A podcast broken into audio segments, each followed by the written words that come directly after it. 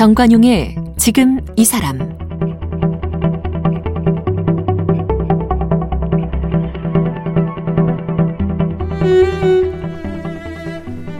여러분 안녕하십니까? 정관용입니다. 이번 달은 4월 20일 장애인의 날을 맞아서 매주 한 분씩 장애인의 자립과 또 장애인 인권을 위해 여러 활동하고 있는 분들 만나보고 있어요. 오늘은 노들 장애인 야학 이런 곳이 있네요. 여기서 13년 동안 국어교사로 활동한 홍은전 인권기록활동가를 만나봅니다. 우리나라 이 중학교까지 의무교육이었고 올해부터는 고등학교도 이제 무상교육 시작됐죠. 하지만 장애인들의 경우는 교육 사각지대입니다. 학교 다니기 불편해서 또 적응이 어렵다는 이유로 제때 교육받지 못하는 실정인데 노들 장애인 야학 같은 곳에서는 이 교육이 부족한 성인 장애인들의 평생 교육을 담당하고 있답니다. 이런 교육이 가능한 것은 이 장애인들의 자립을 위해 애써주는 많은 활동가들 덕분인데요. 오늘 장애인 아닌 그냥 사람입니다라는 이 장애인의 달 특별기획 두 번째 시간으로 노들 장애인 야학에서 교사로 활동했던 홍은전 씨 만나봅니다.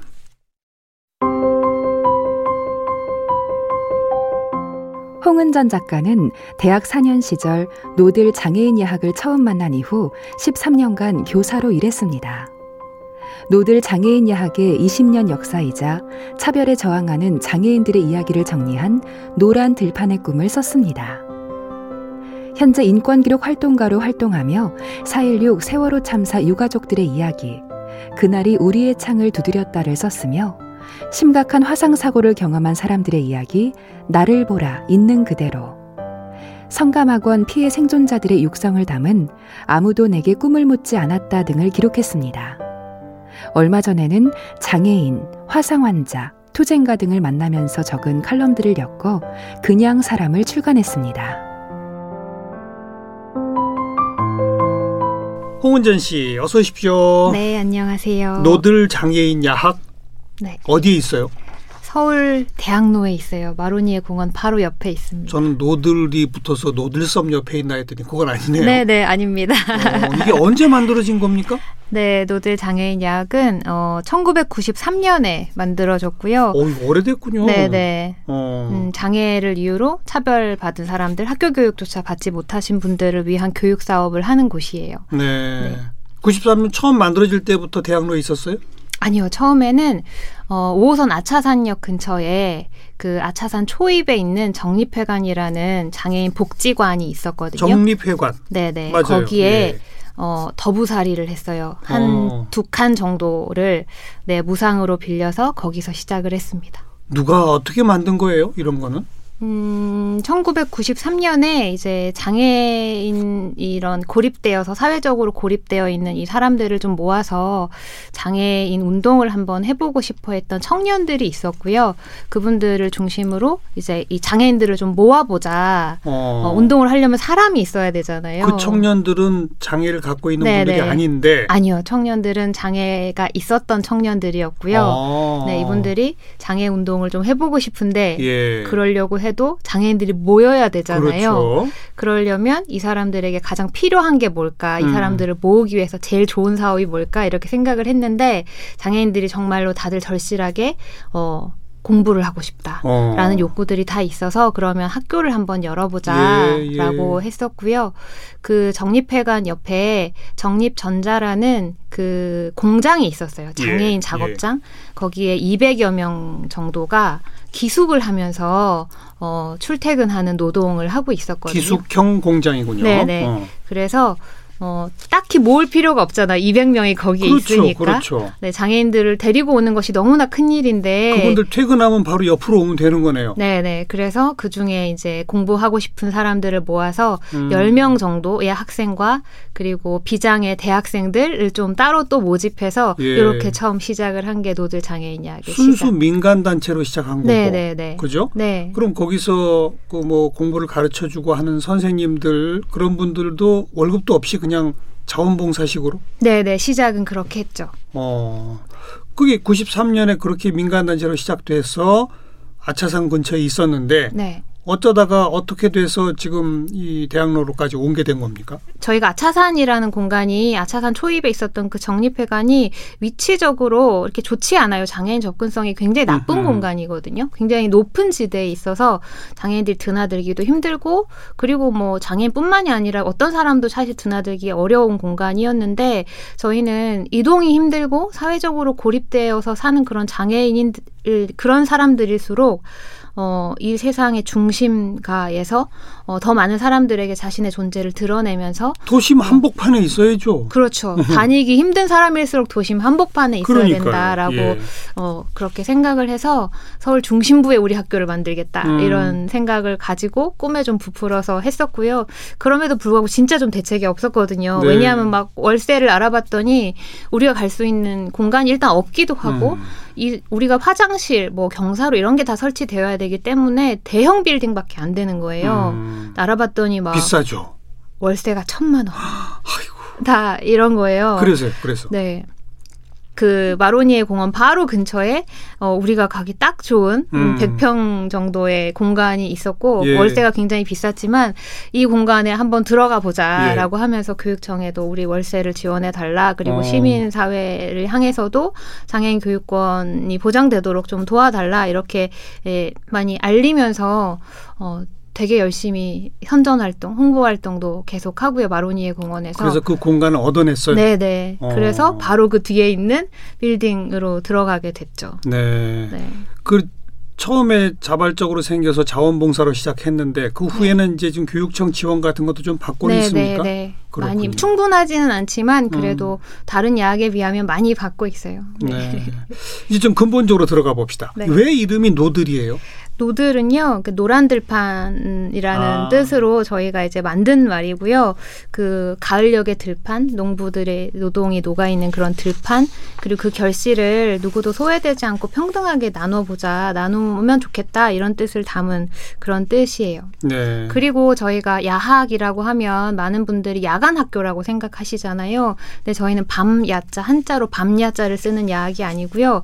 들 야자를 써요. 그래서 우리는 이 도시에서 이 사람들이 살고 있는 마을에서 배제되었지만 그 배제된 그 들판에 있었지만 그 들판이라는 그 위치 자체가 우리를 배제한 이 세상을 바라볼 수 있으면서 세상의 만연한 차별이나 폭력 같은 것을 훨씬 더 예민하게 감각할 수 있는 그런 위치라고 생각을 하거든요. 그리고 또 다른 세상을 꿈꿀 수 있고 그래서 이렇게 들 야자를 쓰는 들판의 학교를 지향하는 그런 곳입니다. 네. 장애 성인들을 대상으로 한다? 네. 연령 제한은 있어요 그러면? 아니요. 없어요. 뭐 몇 살 이상 이런 거 없어요? 네. 없어요. 네. 뭘 가르칩니까? 국어, 영어, 수학, 사회, 과학도 가르치고요. 그 입시 공부가 아닐 텐데? 네. 그래도 그런 것도 하고요. 기본적인 것도 하고 그리고 뭐 댄스, 영화, 음악. 연극 이런 것도 하고요. 문화 취미 활동 이런 것도 하고. 네네. 기본 교육도 하고. 네. 그리고 가장 중요하게 생각하는 거는 세상을 좀 다르게 바라보는 것 그리고 자신의 장애를 좀 다르게 바라보는 것 이런 것이기 때문에 차별에 저항하는 교육 그렇군요. 네. 그런 걸 가장 중요하게 여기는 것 같고요.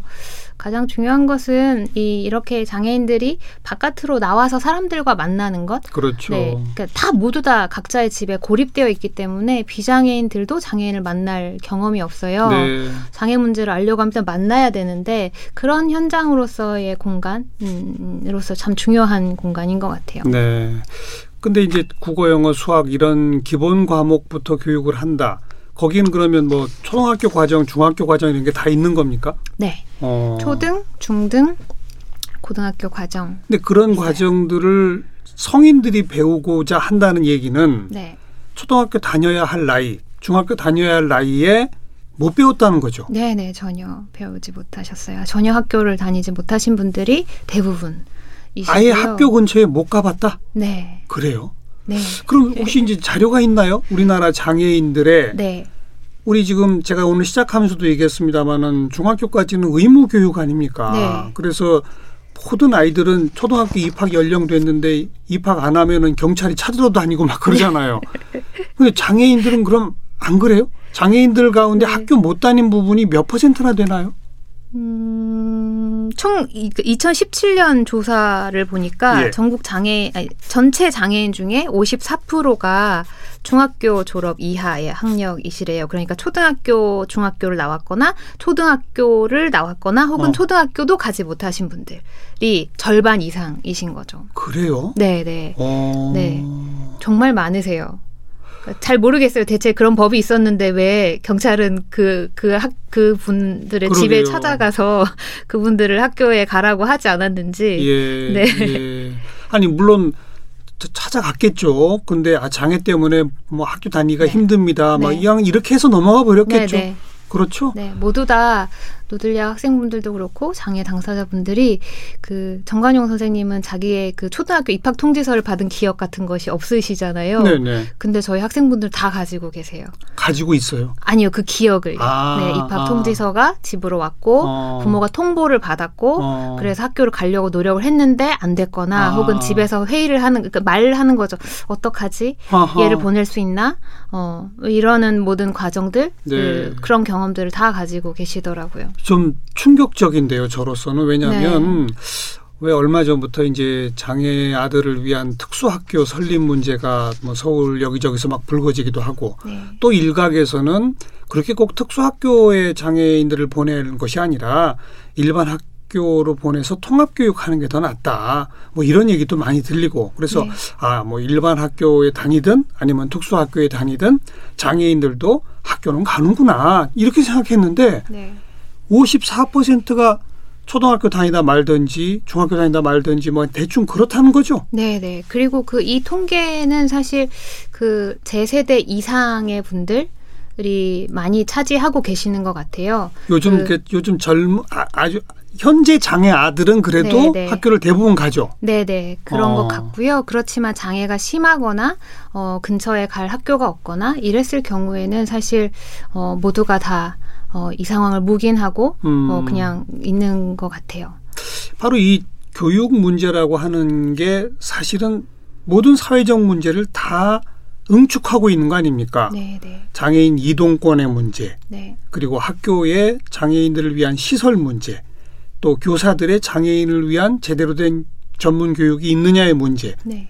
그리고 이런 교육을 받지 못하니까 결국은 노동시장에 진입을 못하는 거고 네. 그러니까 점점 더 고립되고 소외되고 이러는 거 아닐까요? 네네. 그러다가 결국 부모가 이 자녀를 더 이상 감당할 수 없을 때 시설에 가게 되는 그렇죠. 종착지가 그렇게 되는 것 같아요. 네. 시작은 교육인 거죠. 네. 네. 그래서 평생교육이 사실 굉장히 중요한 것도 이 교육 그 자체도 물론 소중하지만 이 가족의 돌봄 영역에만 내버려진 이런 장애인분들에게 일상의 삶을 채우는 공간으로서 사람을 만나는 관계로 들어가는 그러니까요. 가장 중요한 것이 바로 학교 교육인 것 같아요. 교육이라고 하는 게 네. 어린아이가 사회 구성원이 되도록 네. 만드는 과정인데 네, 네. 장애인들의 그 교육에 큰 구멍이 절반 이상의 구멍이 뚫려 있다는 얘기는 네. 장애인들은 사회 구성원이 되지 못한다는 거 아닙니까? 네, 네, 그렇습니다. 또 왜 장애인 교육 무슨 법 이런 것도 좀 만들어지고 그러지 않았어요? 네, 만들어졌는데요.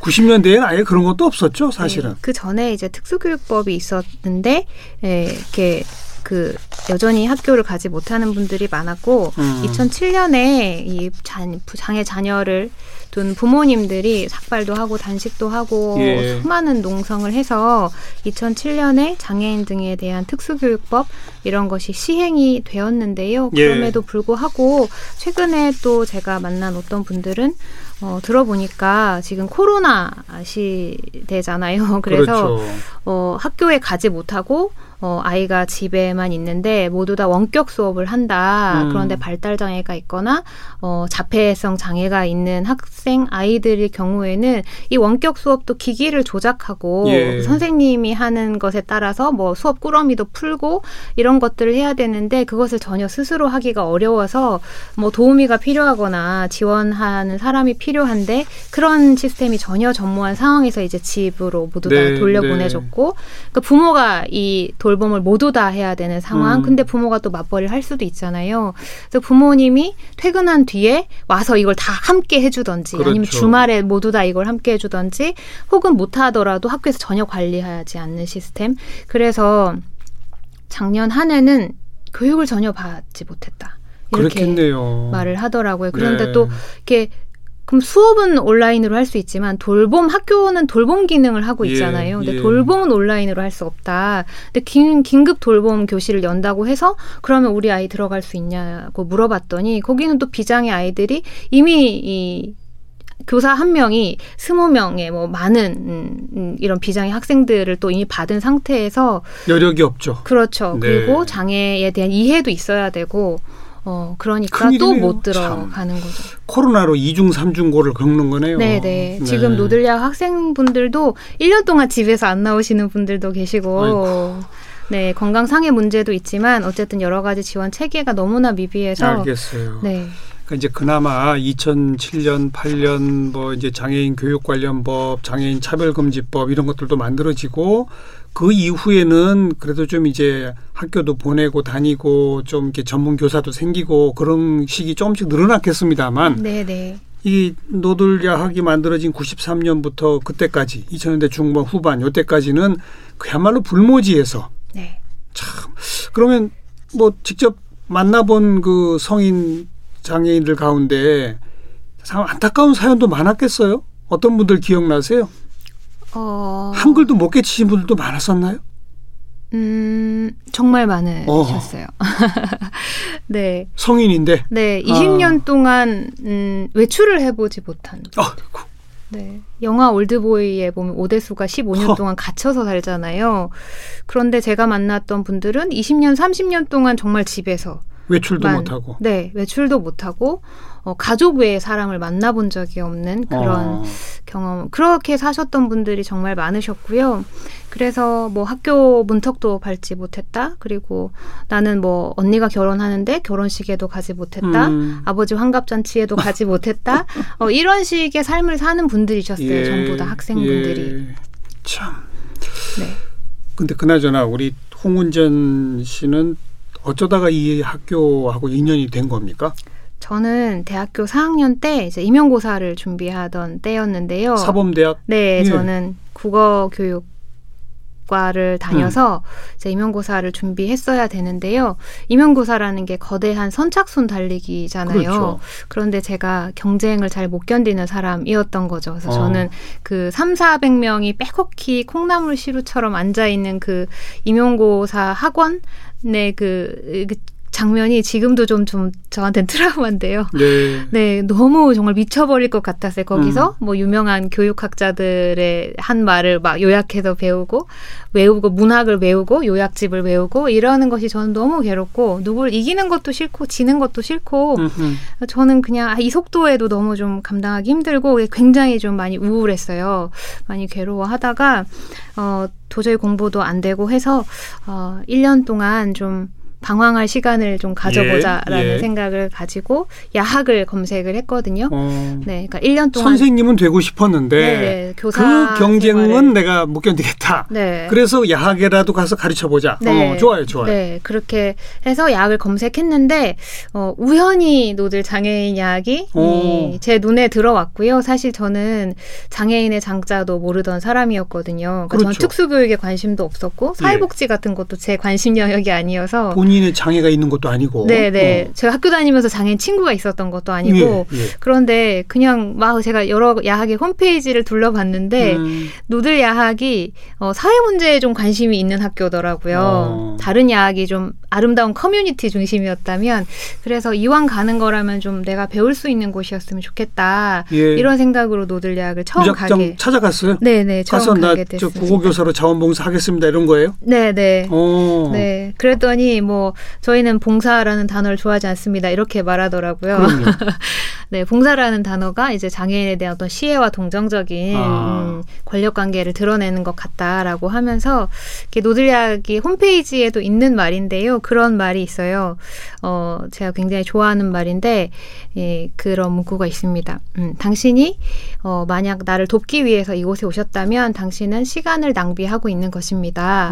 그렇지만 당신이 여기에 온 이유가 당신의 해방과 나의 해방이 연결되어 있기 때문이라면 그렇다면 함께 일해봅시다. 이게 노들야학이 저한테 거는 말이었거든요. 누가 누구를 돕는 게 아니라 네. 서로 같이 해방되며 네. 함께 하는 것이다. 네. 예. 저는 이제 시간이 지나고 나서 알게 됐는데 저는 노들야학에 누굴 돕기 위해서 간 게 아니라 사실 제가 살려고 갔던 거고 살려고 기어 올라갔던 거고 거기 가서 정말로 제가 구원받은 느낌이에요. 네. 저도 역시 비장애인 사회에 비장애인 속도, 경쟁 이런 사회에 끔찍하게 고통받았다고 생각을 하고요. 노들야에 갔더니 아무도 경쟁을 시키지도 않고 서로를 협력하고 연대하는 상대로 바라보는 그런 교육이 저한테도 굉장한 해방감을 줬던 것 같아요. 그런데 아마도 본인 스스로 얘기했듯이 장애인의 장자도 몰랐고 학교 다니면서 장애인 친구가 있었던 것도 아니고 그러던 분이 많은 장애인들을 이제 처음 대면하고 몇 달 지나면서 힘들었죠. 처음에는 굉장히 재밌었고요. 나중에 힘들어졌죠. 한 7, 8년 있고 나서. 그래요? 그 네. 처음에 뭐가 재밌었어요? 처음에는요. 뭐가 막 뭘 재미를 좀 설명하는 게 어려운데요. 모든 것이 새로웠어요. 그러니까 저는 장애인들이 되게 불쌍한 존재라고 당연히 생각을 했고 제가 저기 가면 나는 좋은 사람들을 만날 수 있을 거야. 그러니까 장애인을 돕는 비장애인들은 다 좋은 사람일 거라고 저는 생각을 하고 이제 찾아갔던 것인데요. 그러니까 모든 것이 새로웠어요. 그 노들야학은 저한테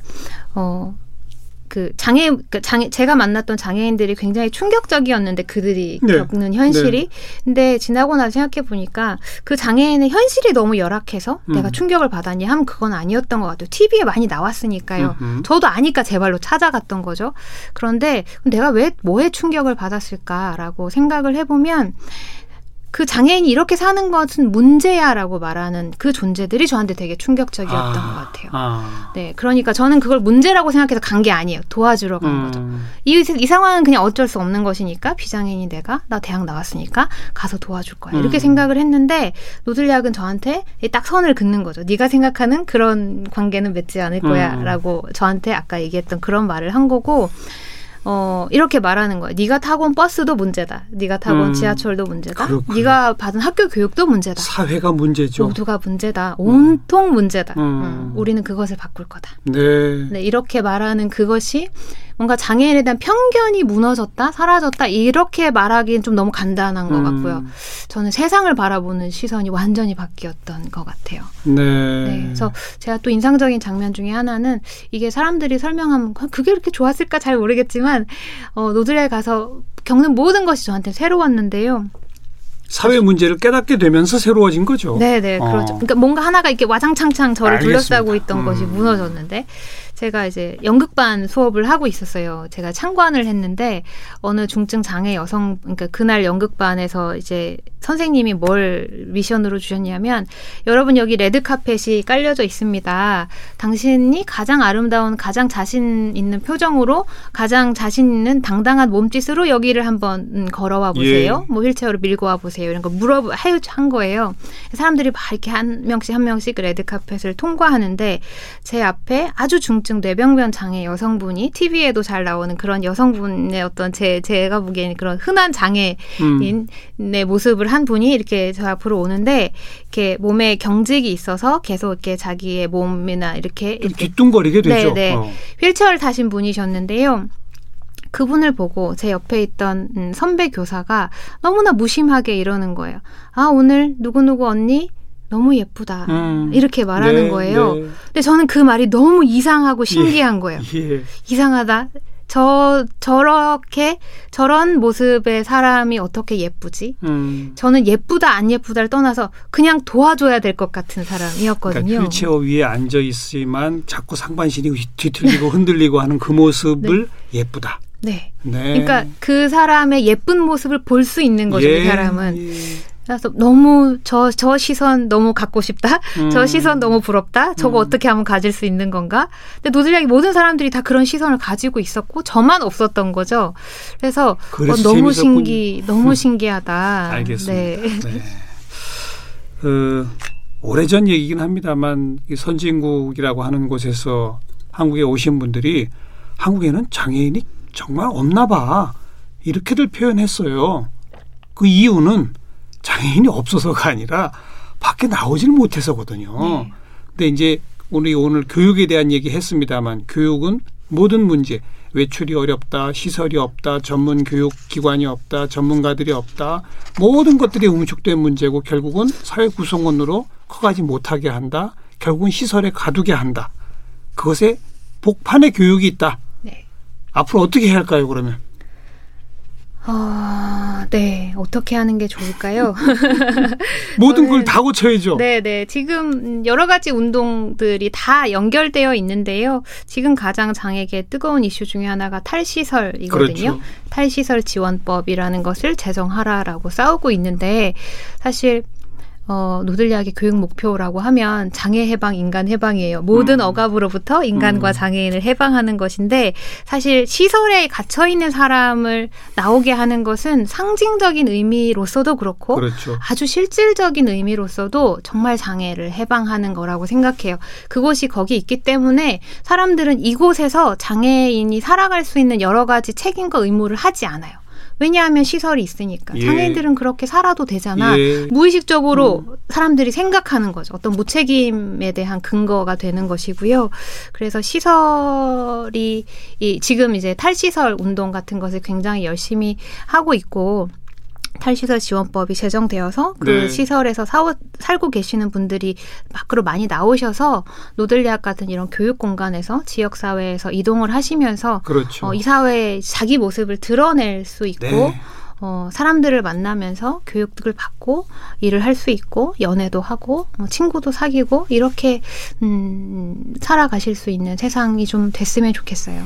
장애를 갖고 있건 그렇지 않건 똑같이 교육받고 똑같이 노동시장 진출하고 똑같이 가정에서 가족 구성원과 생활할 수 있는 그런 사회를 만들어내야 한다. 참 초창기부터 장애인 운동을 시작한 곳이 바로 노들 장애인 야학이다. 이렇게 생각하면 되겠네요. 네, 맞습니다. 거기서 13년 동안 활동하셨던 지금은 인권기록 활동가로 활동하는 홍은전 씨 오늘 함께 만났습니다. 귀한 말씀 잘 들었습니다. 네, 고맙습니다.